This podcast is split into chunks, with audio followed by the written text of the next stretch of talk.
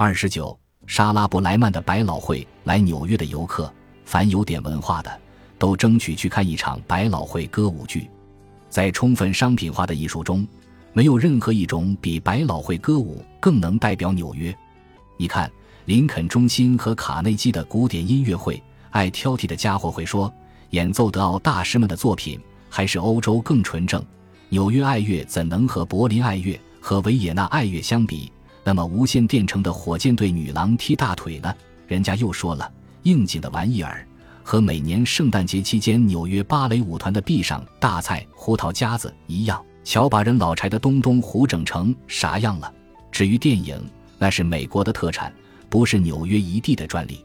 剩下来只有百老汇了。说到百老汇，稍不留神。就是一本书的事儿。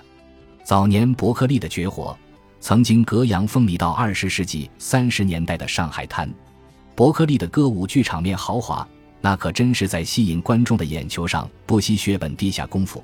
满台子的美女，满台子美女的霓裳羽衣，随便拉出一个，管饱让人感叹什么会向瑶台月下逢。一九三三年的淘金女郎中，身穿雪白螺旋状长裙的女郎。一人一把小提琴，成群结队，连翩起舞，应该是历史上很经典的场面了。直到几年前，中国央视的春节晚会上，还有缺心眼的策划人大手笔东施效颦了一番，只不过把白衣换成了蓝袍。战争时期的远离尘嚣，到六十年代前后忽然返璞归真。我能记得的都是《俄克拉荷马》和《七对佳偶》中那样的拓荒男女。珍鲍威尔的眼睛蓝的、纯真的，使你不相信世界上还有任何罪恶。老天，每一部走红的歌舞剧都无一例外地留下了几首旋律甜美的插曲，但真的在音乐上往登峰造极上玩，应该说还是近年的事。人们已经不再期待像琴基罗杰斯和弗雷德阿斯泰那样的金童玉女组合，像金凯利那样的歌舞全才。像茜德查雷斯那样无与伦比的长腿，以及像莱斯利卡农那样的异国风情，除了完美的舞台效果、震撼力的音响、疯狂的群众场面，观众可能更愿意在音乐中沉醉一番。商业文化自有其规律，百老汇的歌舞，不管是什么题材，那特征是一目了然的。歌优美甜蜜也好，节奏强烈火爆也好，幽默风趣也好。总之必须好听，舞也还是一个好看。独舞要优雅，双人舞要含情脉脉，群舞要整齐壮观。在好看好听的前提下，一切的一切尽可能简单。前些年最流行的百老汇歌舞剧《悲惨世界》、歌剧《魅影》、《艾薇塔》和《猫》后三部的音乐都出自安德鲁·劳埃德·韦伯，一个英国鬼子之手。看了《猫》的 DVD 后面附录的编创人员访谈和排练过程，更是大吃一惊。哎呀，原来这是地道的英国货！一九九七年被女王封爵的韦伯，可以说是没有丝毫贵族相，五短身材，其貌不扬，肉乎乎的圆脑袋。但他是英国最出名的作曲家。韦伯是天生的旋律大师，风格是甜美煽情型的，非常的迷人和感人。倘若巴赫在世，会因韦伯的走红倍感失落，《艾薇塔》中的一曲《阿根廷不要为我哭泣》，顶得上二十八卷青史，差不多就此改写了剧中主人公碧龙夫人的形象。麦当娜当年也因主演该剧而掀起国际风波。话说韦伯爵爷的老婆队伍中，前后有两位莎拉，后一位就是此处要说的莎拉布莱曼。有一阵子，据说小资们的标志性爱好。其中两项是读村上春树的小说，听莎拉布莱曼的歌。布莱曼的专辑很多，不知具体听的是哪一张。以我绝对非小资的品味臆测，应该是他那张韦伯专辑吧。现在韦伯已经过去时为莎拉的前夫，他们的婚姻如以前几次一样都未能持久。从一九八四到一九九一，满打满算也就七年。可怜可怜，终于没有跳出某年之痒的俗套。韦伯的相貌普通，莎拉也算不上倾国倾城的美人，当然绝对不丑。脸盘子嫌扁圆了些，鼻子则有点蒜头，眼睛奇大，眼圈又常常画得深黑无比，可爱的宛如大熊猫。经过摄影师的艺术处理，上《人物》杂志的五十美女榜是绰绰有余的。布莱曼的嗓音真的不知道怎么形容好，是介乎通俗和美声唱法之间的一种，音质很纯净、很细腻，高音尖亮丽，低音又轻柔。这样的硬指标加起来，符合条件的歌手怕要成连成排。人声比起乐器，长处是个性丰富多彩。同样一个音，一百个人唱，就有一百种味道。所谓丝不如竹，竹不如肉，道理盖在于此。作家赵照在专栏文章中提到莎拉的歌声，前后用了两个形容词，第一次是妖冶的，后来则说是神经质的。这两个说法都似是而非，搔不到痒处。想起听歌剧女高音的感受。伊丽莎白·施瓦茨科普夫是正，布基特·尼尔森是高亢，唐纳·苏泽兰是尖利，雷纳塔·台巴尔迪是靓丽，米雷娜·弗雷妮是媚，玛利亚·卡拉斯嘴里老像含了块糖，其实是有点歇斯底里，但也富于激情。莎拉·布莱特曼有点像弗雷妮，媚，也有点像卡拉斯，多情，但她的唱法靠近流行音乐，嗓子又极端清脆。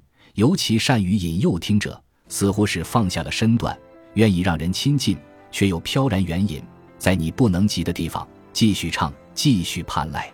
莎拉布莱曼的韦伯歌曲专辑收了韦伯的十六首歌，除了两首全是歌舞剧中的曲子。韦伯三大百老汇歌舞剧名作《歌剧魅影》《艾薇塔》和《猫》中的名曲几乎一网打尽。这就回到了我开头所说的。如果不耐烦去听百老汇，更简易的办法是买一张莎拉布莱曼听。况且即使你去了百老汇，喜欢的节目也不能一遍又一遍地反复看，一碟在手，所有问题都解决了。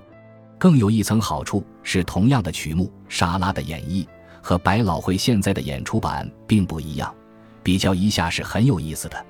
第一首是歌剧《魅影》的主题曲。典型的热身歌，热闹好听，只差一点变俗了，但还未俗。第四首的 All I Ask of You，与克里夫·理查德合唱，深情款款，令人感动。理查德的嗓音哑而不粗，配合莎拉的清丽，天衣无缝。第五首是大名鼎鼎的《阿根廷不要为我哭泣》，萨拉的版本要说也无可挑剔，不过吐字时用力挤压，感觉分寸太过。没有注意到歌中的悲伤气氛，《猫》中的回忆是一首人人耳熟能详的金曲。好听的歌有两类，一种是一听就被吸引就被迷住的，另一种是反复听熟之后才慢慢爱上它。前一种容易喜欢上，也容易听厌；后一种虽然经得起回味，但当初邂逅之时一不留心，便可能失之交臂。然而这首回忆。是一听就喜欢，同时又百听不厌。回忆在剧中是老猫格里泽拉的咏叹调，主题是哀叹韶华远逝，很讨好的题目。演出版唱这个角色的艾琳佩吉也是英国演艺界的大腕。佩吉的嗓音沙哑低沉，特别符合剧中人物的情景。但脱开剧情单听歌，还是布莱曼版本的有震撼力。从开头的低回缠绵慢慢铺开。过渡到结尾一章，布莱曼的声音平地拔起，排云直上，一变而为激越高亢，那音质真如金属一般光芒夺目，一串串音符就像琵琶圣手手指的击弹，把听者的心弦拨弄得风卷云飞。没有比这个更过瘾的了。韦伯剧中一些较次要的歌，像《爱改变一切》，只有孤独，盼你种在此地，山松地角 on f o n s 如果换了别人唱。可能非常平淡，而布莱曼的歌喉偏能把歌中一些细小的可爱之处展现出来。听神秘的猫，想象不出布莱曼在妖媚之外还有风趣和性感的柔和。记得第一次拿着便宜买来的票听百老汇，走出剧院，街上灯火朦胧，夜风幽凉，耳边犹自回响着剧中排山倒海般的急速旋律，人就磨磨怔怔地走完一条条街，走进地铁通道。在摇摇晃晃中回到家，生活在那段时间里消失了，不存在了。我们也不知道自己是什么。生活中的这些时刻，相对于我们整个的生活，是异类，是反叛，是带着亲情的否定。具体在此，也是艺术的享受。哈哈，艺术说穿了，无非是另一种致幻剂吧。Midnight, not a sound from the pavement, has the moon lost her memory? She is smiling alone in the lamplight. The withered leaves collect at my feet, and the wind begins to moan. 在家里打开音响听莎拉的歌声，高兴时听出些甜美，不高兴时听出些哀伤。这些都是你自己的事，和人家布莱曼无关。而且。如果每次他那特别感性的声音总使你想起《月光女神》和《后宫妖姬》专辑封套上的两帧预兆，我也不能说什么。幸好尚未看到有人用 erotic 来形容布莱曼的整体风格或感觉，不过那也是迟早的事。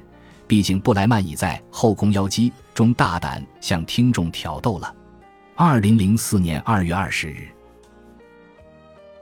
本集播放完毕，感谢您的收听。喜欢请订阅加关注，主页有更多精彩内容。